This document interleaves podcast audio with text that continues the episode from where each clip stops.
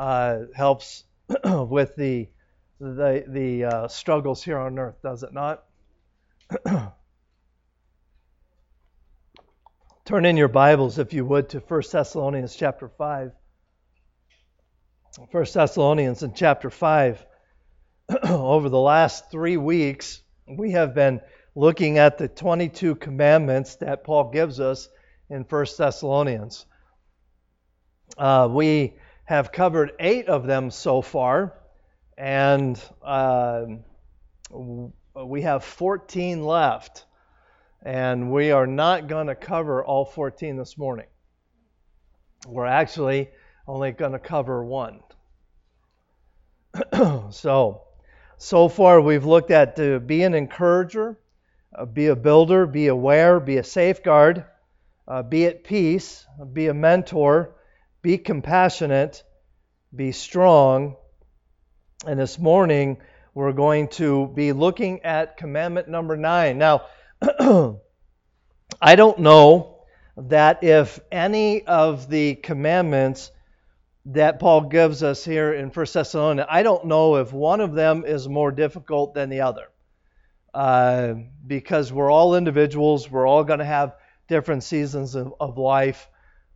But I believe that number nine definitely, if it's not the most difficult, it is definitely one of the most difficult of the commandments that he gives us. First Thessalonians, let's start reading in verse 11. Wherefore, comfort yourselves together and edify one another, even as also ye do. And we beseech you, brethren, to know them which labor among you and are over you in the Lord, and admonish you,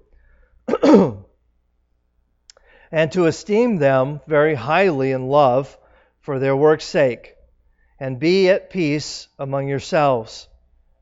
Verse 14 Now we exhort you, brethren, warn them that are unruly, comfort the feeble minded, support the weak, and here is number nine be patient toward all men.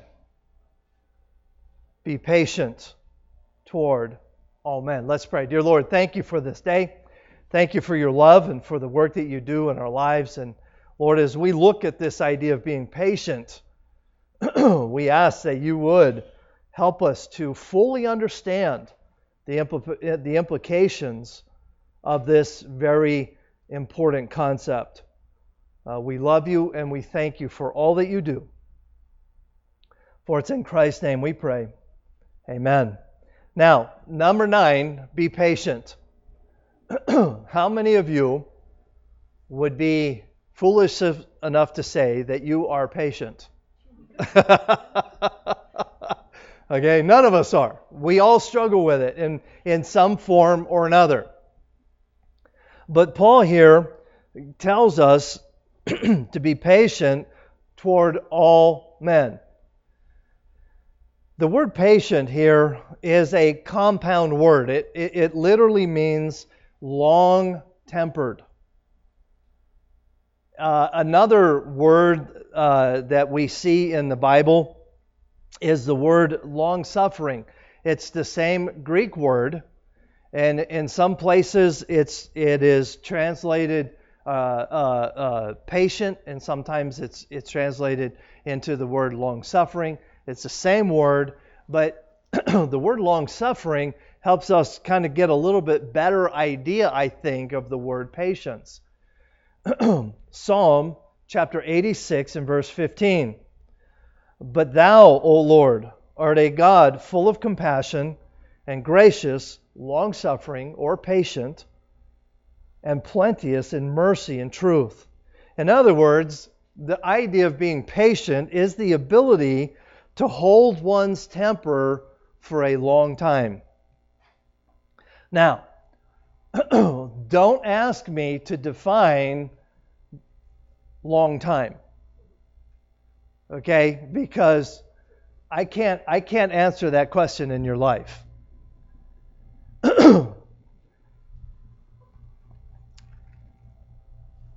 so, we are going to spend the entire service this morning looking at this word, patience. In Ecclesiastes in chapter 7 and verse 8, it says, Better is the end of a thing than the beginning thereof. How many times have you have you moved have you moved or moved someone and and it's I, I often will say uh, as we're taking the last box out of the moving truck, well, we should have started with that one, right? Y- y- y'all understand what I mean by that? Okay. Nobody likes moving, and the ending ending a move is better than the beginning of a move, is it not? Okay. Then he goes on to say, and the patient in spirit is better than the proud in spirit. So, let's look at this word patience. Letter A, and we're to have we got I got several sub points here. So, letter A, what is patience? What is patience? First off, it is an attribute of God. First and foremost, it is an attribute of God. He is patient in many ways, and I'm going to highlight three of the ways that God is patient. The first one is He's patient with the unsaved. And I praise God for that. Because it was God's patience with me as an unsaved person that I finally came to the saving knowledge of Jesus Christ. 2 Peter in chapter 3 verse 9 it says the Lord is not slack concerning his promise as some men count slackness but is long suffering to usward not willing that any should perish but that all should come to repentance. God has given multiple examples in scripture multiple examples in scripture of his patience with the unsaved. Peter reminds us of God's patience in 1 Peter chapter 3. Uh, he, God waited 120 years. God gave Noah the opportunity to preach the gospel for 120 years while he was building the ark so that the unsaved people would have a chance to get saved. Now, none of them chose to be saved, but God showed long suffering. In 1 Peter chapter 3 and verse 20, says, Which things, excuse me, which sometimes were disobedient, when once the long suffering of God waited in the days of Noah, while the ark was a preparing, wherein few that is, eight souls were saved by water. 120 years God gave opportunity for men to turn their hearts to God. We see the, the, the, the, the long suffering or the patience with God even today. If you understand prophecy at all, there is nothing, there is nothing holding God back from coming except he's giving mankind another chance. The long suffering of God toward the unsaved. Not only is he patient with the unsaved, but he's patient with you and me, the saved. Paul expresses his gratitude on long, uh, on long suffering on, on his behalf. In 1 Timothy chapter 1 and verse 16, it says, Howbeit, for this cause I obtain mercy, that in me first Jesus Christ might show forth all longsuffering, for a pattern to them which should uh, hereafter believe on him to life everlasting. I have to admit, out of all of the attributes of God, and I've talked about this many, many times but out of all of the attributes of God, his patience with me is the one attribute that I think I appreciate more than all the others.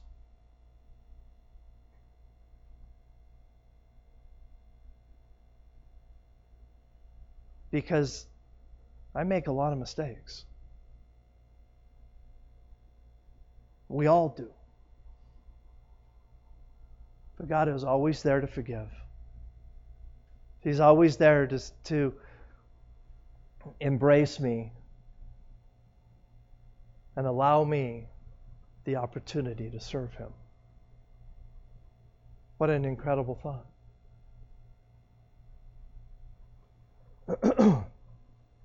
so he uh, he's patient with the unsaved, he's patient with you and me.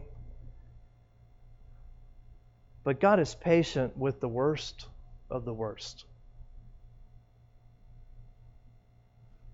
Again, there are many examples in Scripture of God's patience with the worst of the worst. But as I was thinking about it, I immediately thought of the story of Jonah. The city of Nineveh, God had had asked well, he didn't ask him, he told Jonah to go to Nineveh and preach the gospel. And what did Jonah do? Jonah ran away from God. But see, you have to understand that the Ninevites were some of the most brutal people that have ever lived on the face of this earth. They were known for their hideous torture and brutality. And honestly, and I can say this honestly, if you if you can do the research and you can uh, uh, understand that what I'm about to say is true, the Ninevites made Hitler look like a Boy Scout. He was that they were that brutal and just absolutely cruel people.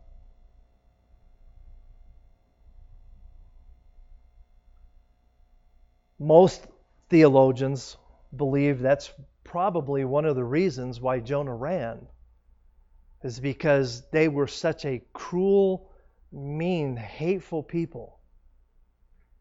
Jonah didn't want them to be saved.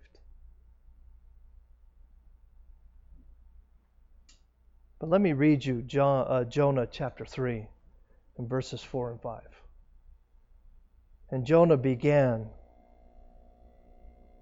to enter into the city a day's journey.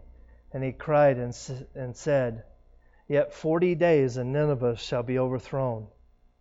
So the people of Nineveh believed God and proclaimed the fast and put on sackcloth from the greatest of them even to the least of them. What happened when Jonah started preaching truth? They believed it. And they believed God and they got saved. And their lives started to change. I am so thankful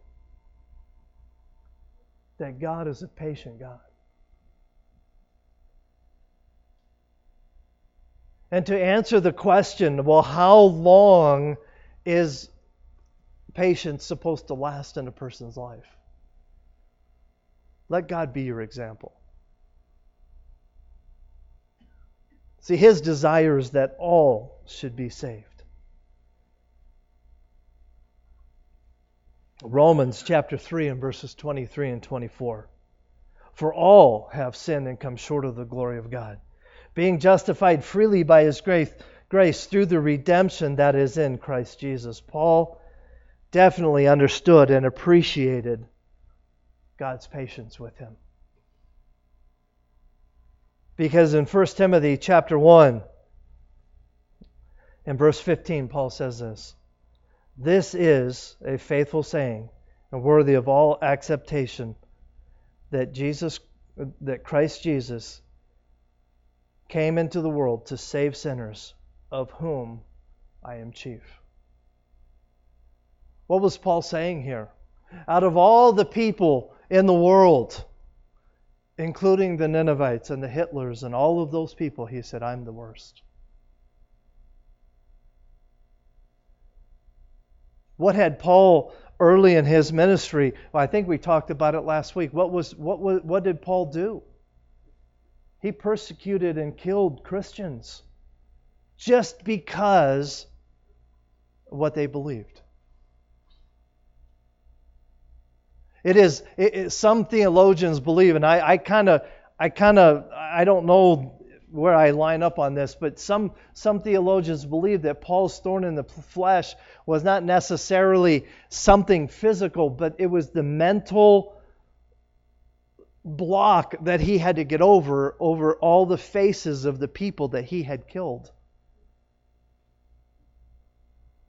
Can you imagine laying down at bed uh, to go to bed at night, seeing all the hundreds of faces that he had been responsible for either killing or imprisoning or, or torturing or whatever he did? It could be that that is the thorn in the flesh that he had to deal with. See, but Paul understood the patience of God. So, what is what is patience? First off, it is an attribute of God. Secondly, it is part of the fruit of the Spirit. Fruit of the fruit of the Spirit. Uh, Galatians chapter five and verse uh, 22 and 23. Now, before we read this, I want to I want to say this. It is the fruit of the Spirit. It is not the fruits, plural. So the fruit of the Spirit is all of these things combined. These are not individual fruits. Does that make sense? So we need to understand it as we read this. So the fruit in Galatians chapter 5 and verse 22 and 23 it says, But the fruit of the Spirit is love, joy, peace, long suffering, patience, gentleness, goodness, faith, meekness, temperance. Against such there is no law. Now, what is the fruit of the Spirit? The fruit of the Spirit is the outward manifestation of what God is doing in your heart. So, in other words, uh, you know, let, let, me put it to you this way. Uh, the other day, Melanie and I absolutely got to enjoy one of the sweetest watermelons we've had this season. I, I, I love watermelon, okay? Uh, but it, this was one of the sweetest that we've had so far this year. And, and, and I told Melanie, I said, I said it, it is amazing to me that you can take a little black seed, put it in the ground, and water it, and something so sugary and sweet can come out of it. So, what, what, what am I trying to illustrate here? That little black seed produced fruit that was a joy to eat. So the fruit of the Spirit is, is evidence of what God is doing in your heart.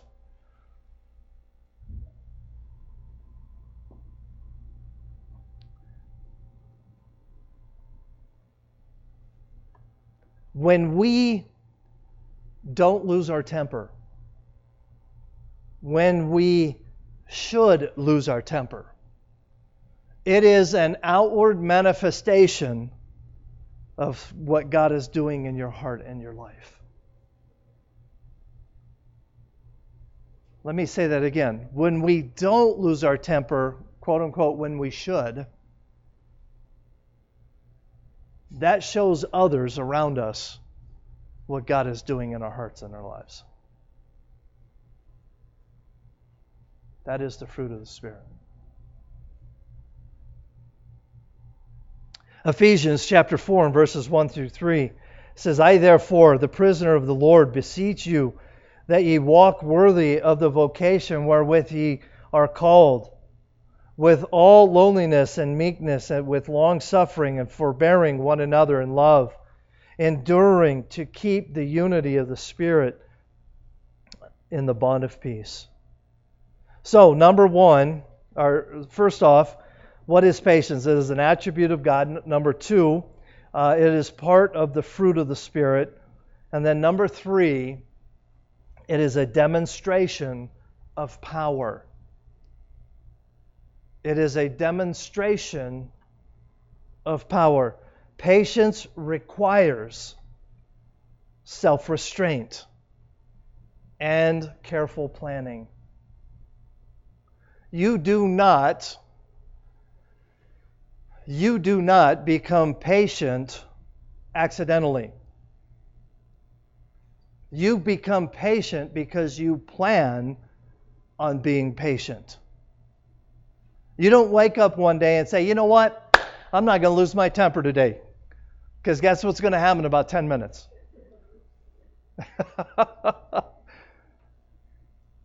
but if you allow the Spirit of God to work in your life, it can become part of your life.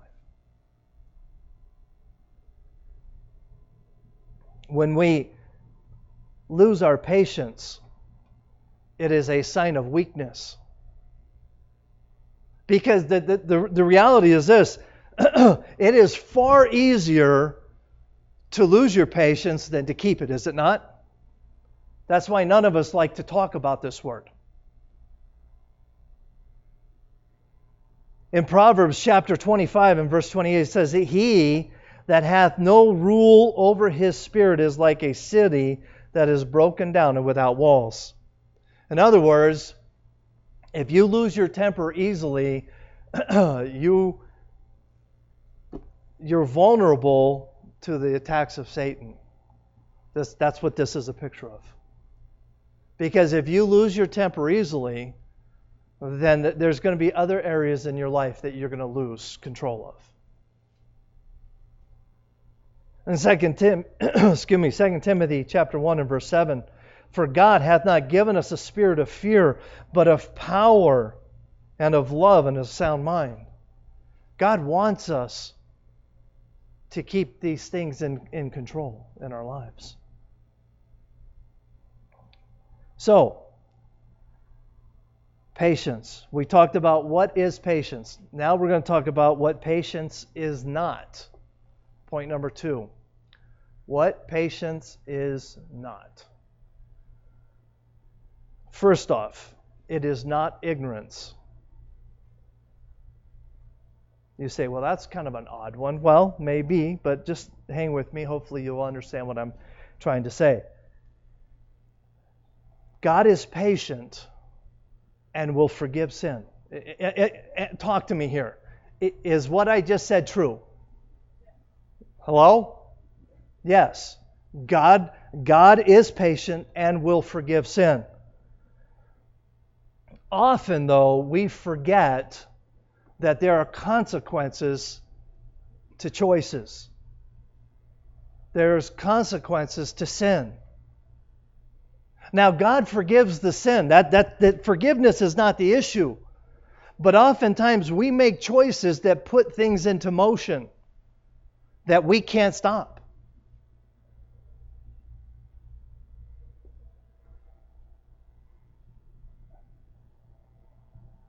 God demonstrated long suffering in the life of Samson on, on, on multiple occasions. But there were consequences to the events that he put into motion. In Judges chapter 16, verses 20 to 21, it says, And she said, The Philistines be upon thee, Samson. And he awoke out of his sleep and said, I will go out uh, as at other times before and shake myself. And he winced not that the Lord was departed from him, but the Philistines took him and put out his eyes and brought him down to Gaza and, and bound him with fetters of brass. And he did grind in the prison house. There are consequences to sin. Now, did God forgive Samson? I, I believe he did because at, at, the end of the at the end of Samson's life, what did he do? God used him one more time, but he still never got his sight back. He was still caged like an animal.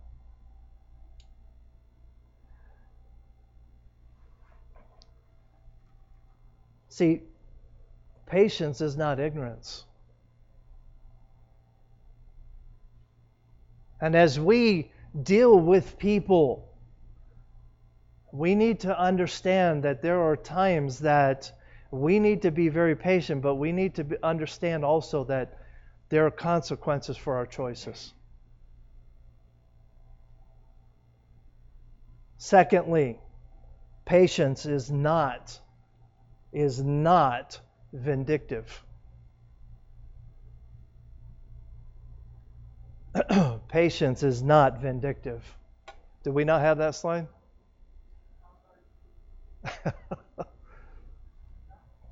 nope. Sorry about that. Okay. Well, I'm sorry. My bad. I, uh, I, I, a little technical difficulty on my part. Anyway, uh, it is not vindictive. In Matthew chapter 18, we see a interesting exchange with Peter and Jesus that I think will explain the, my point here that, that, that it is not vindictive. In Matthew chapter 18, verses 20 and 21, it says, Then came Peter to him and said, Lord, how oft shall my brother sin against me, and I shall forgive him? Till seven times? And Jesus said unto him, I say unto thee, until seven, uh, uh, excuse me, not until seven times, but until 70 times seven. Now, let me explain what's going on here because if you just take this at face value, you don't really understand what Peter's doing. See, the Jewish law said that you only had to forgive somebody four times. And if they if they repeatedly sinned against you a fifth time, then you could go after them with all your might. That was the Jewish law. So when Peter comes to Jesus and he says, Hey, how many times should I forgive someone? Seven times? Peter was being generous. Peter is saying, Hey, I'm spiritual here. I'm to I'm to wait until I do it the eighth time, then I'm to pounce on them. What did Jesus say? Patience is not vindictive. He says, he says 70 times 7 or 490 times. So does that mean that you get to get every time somebody sins against you the same thing, you get out your iPhone and, and you and you just put a check every time, every time. And then when it hits 491, pow! Is that what he's saying? No, that's not what he's saying. He's saying, don't count. Because we need to be long suffering toward all men. Now, me personally, I wish we did have a number. Yeah. I mean, uh, honestly,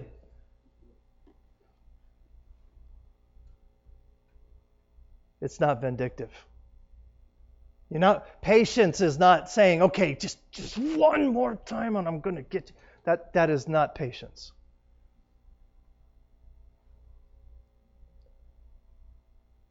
What is patience? Well, we talked about that. We talked about what patience is not. Letter C. What is the opposite of patience? Basically, it's two things. First off, it's anxiety. If we are not patient, anxiety is almost certain to be part of our lives. Am I right?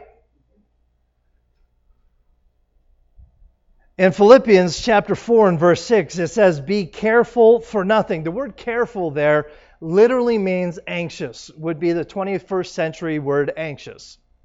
Be anxious for nothing, but in everything, by prayer and supplication, with thanksgiving, let your requests be made known unto God. Be anxious for nothing. I've read these statistics in church, but it's been several years ago, so I wanted to read it to you again because I find this to be incredibly fascinating. There was a study done on the anxiety that people suffer with. 40%, 40% of the people surveyed said, or, or they, well, they found out that they were anxious about things that will never happen. 40%, that's almost half. 40% of, about, of, of people today worry about things that will never happen. How many of you have ever done that? We've all done that.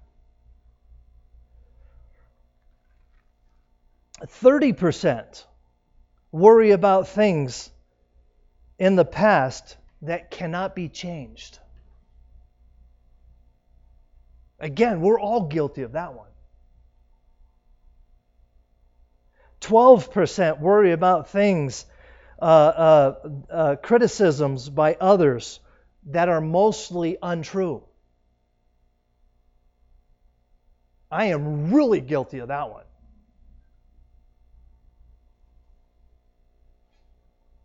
Ten percent worry about health, which gets worse when you worry. Right? And this is the number that to me is just staggering 8%.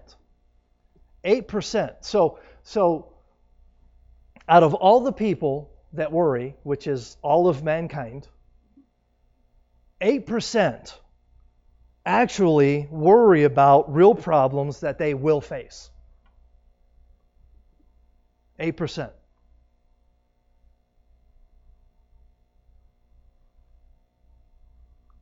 Say, but Pastor, I'm in that 8%.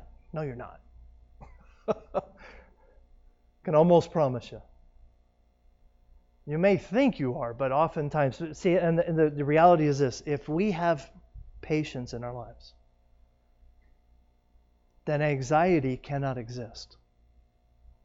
Now, are problems going to happen? Absolutely.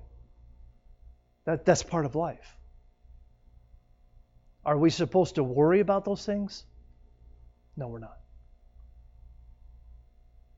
Be careful for nothing. Be anxious for nothing. 1 Peter chapter 5 and verse 7, casting all your care upon him, for he careth for you. All your cares. All your care. The other thing that is the opposite of patience is discouragement. And it is the kissing cousin of anxiety. Because when you are anxious, what happens? You become discouraged. Jeremiah chapter 29 and verse 11 says, For I know the, the thoughts that I think toward you, saith the Lord, thoughts of peace and not of evil, to give you an expected end. David was a man that learned the secret of discouragement. David David is an interesting character uh, in, in, in the Bible. And if you ever want to psychoanalyze a, a, person in the Bible, try and psychoanalyze uh, uh, uh, uh, King David. He, he, he was a mess. He was a good guy, but, but he, he, would, he would have really, really high highs and really low lows. And he would ride this, this roller coaster of emotions oftentimes. To the point, oftentimes, he would, uh, you can see it in the book of Psalms, you could see the, the, the, the, the, the depression that he was in, the discouragement. But in Psalm chapter 42 and verse 5, he wrote, Why art thou cast down, O my soul? You could see the, the, the, the discouragement, can you not, in those opening words? Why art thou disquieted within me? Hope thou in God, for I shall yet praise him from the, for, for the help of his countenance. David understood what discouragement was about, but he also understood that when he was discouraged, he needed to turn to God. So, what is the opposite of discouragement is anxiety and dis- discouragement. So, we've talked about what is patience, what patience is not, what is the opposite of patience, and letter D, how do we have patience or how do we get patience? We all want that one, right? We all want to know the answer to that one. Well, actually, the answer is really, really simple, and that is to remember. Remember. Isaiah chapter 51 and verse 1 is my favorite verse in the Bible. This, this verse has done more for me in my life than any verse other than getting saved. This verse has changed my life. Hearken unto me, ye that follow after, or excuse me, ye that seek the Lord. No, I was right. Yeah, ye that follow after righteousness, ye that seek the Lord. Look unto the rock from whence you were hewn, and to the hole of the pit from whence you were digged. And you think, wow, that's kind of an odd, odd verse. How many of you think that's a weird verse? Just be honest. Okay? Just, you know, be honest. Okay? Now, I want to share with you what God has shared with me on this verse because to me, this, this verse is life changing if you'll get a hold of it. Hearken to me, Ye that follow after righteousness, ye that seek the Lord. I believe that that first part there before the semicolon, that's a semicolon, right? Or a colon, colon, before the colon. That, that first part of the verse before the colon, I believe is addressing the person who has a desire to serve God. Hearken unto me, ye that follow after righteousness, ye that seek the Lord. So, who is Isaiah talking to here? Hopefully, he's talking to you and me. Okay? So after the colon, what does it say? Look unto the rock from whence you were hewn, and to the hole of the pit from whence you were digged. So let's look at the first part of it. Look unto the rock from whence you were hewn. What does that mean? Are we not made in the image of God? Who is the rock? Jesus Christ. Look into the rock from whence you were hewn. What do you, what do you think the word look means? Talk to me here. Come on. Keep your eyes on. Consider. Remember. Remember Christ. Now, the last part of this verse is it can be a little complicating because it's it, it's not normal way we would talk. It, it, but he says, and and so not only are we to look unto Christ, but we are to look into the hole of the pit from whence we were digged. Now, I'll be honest with you. When I came across this verse back about 25 ish years ago, It took me a while to figure out this last part. And to the hole of the pit from whence you were digged. Then it dawned on me as I studied and I prayed and I, stu- I, I, I, I studied this verse for weeks because I couldn't figure it out. Then it dawned on me one day the pit from whence I was digged. See, Jesus, when I got saved, Jesus reached down in the pit of humanity and he saved my soul. He dug me out of the pit and he set my feet upon a rock. But that still doesn't complete the, the, the thought. The hole of the pit from whence you were digged the whole, my life. And, and the, the, the picture I have is this, this, this huge pit of humanity, and there are holes all over it. And when a person gets saved, God reaches down into that hole and grabs that person and pulls them out of that pit and sets their feet upon the rock.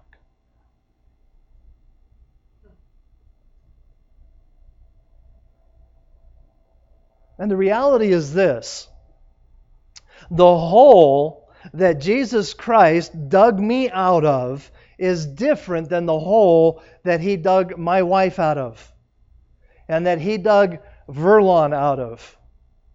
And that He dug Brandon. Every one of us has our own hole that He dug us out of.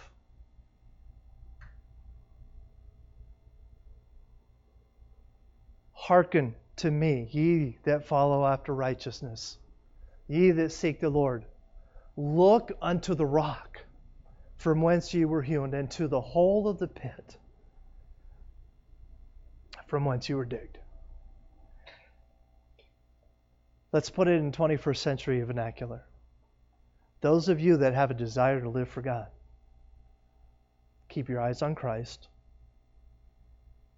Never forget Never forget where He's brought you from. Never forget. Remember.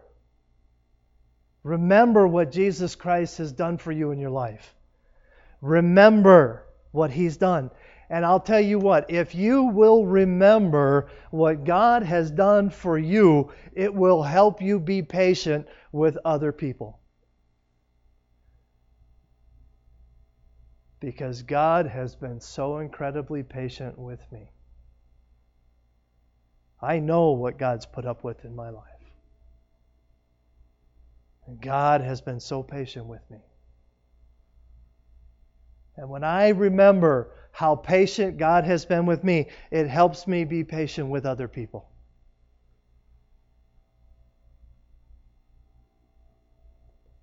I am not saying I am perfect by any stretch of the imagination. There are many days that I wish that I had a little zapper in my finger. I could just go, zzz, gone, poof, gone. How many of y'all ever thought that? See, that's not godlike.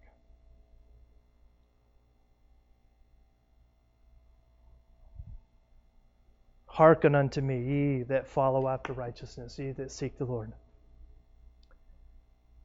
Look unto the rock from whence you were hewn, to the hole of the pit from whence you were digged. Remember. Remember. And then, and then finally, letter E. Not, not only how do we have patience, but then this is the, this is the tough one. Letter E. To whom do we have to be patient? Well, the answer is given to us all men. Now, I hate, I hate to do this to you, but there's an understood truth here. Not only are we supposed to be patient with all men, but we are to be patient with all men all the time and for any reason. Sorry about that. All men, all the time, for any reason. We are to be patient. And the unfortunate truth is, there are some people it is easier to be patient with than others. Am I right? 1 Corinthians 9, verse 19. For thou, uh, excuse me, but for though I be free uh, from all men, yet have I made myself servant unto all, that I might gain the more. 1 Corinthians chapter 9 and verse 22. To the weak became I as weak, that I might gain the weak. I am made all things to all men, that I might be all means save some. That excuse me, that that I might by all means save some.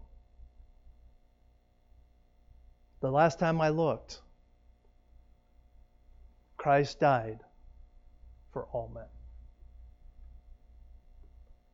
John chapter 3 and verse 17. For God sent not his Son into the world to condemn the world, but that the world through him might be saved. So, commandment number nine is probably the most despised of all of the commandments, if, if I could say that. It's the one that we all know we need, and it's the one that we all struggle trying to develop in our lives. Patience.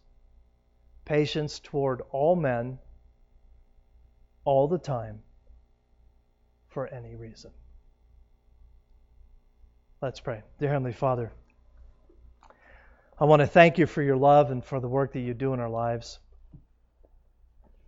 And Lord, as we bring our service to an end, I ask that you would speak to our hearts, that you would encourage us, that you would help us to be more like you in everything that we say and do. Lord, this area of patience in, in each of our lives is something that every one of us struggles with, every one of us, in, in some form or another. And Lord, I just ask that you would speak to our hearts and that you would encourage us and Lord, that you would help us to develop this, this, this godly characteristic in our lives so that others, when they see it, can look at us and say, there's something different about that person.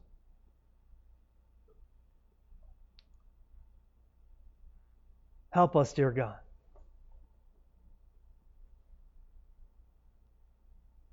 With every head bowed and every eye closed, let me ask you has God spoken to your heart this morning?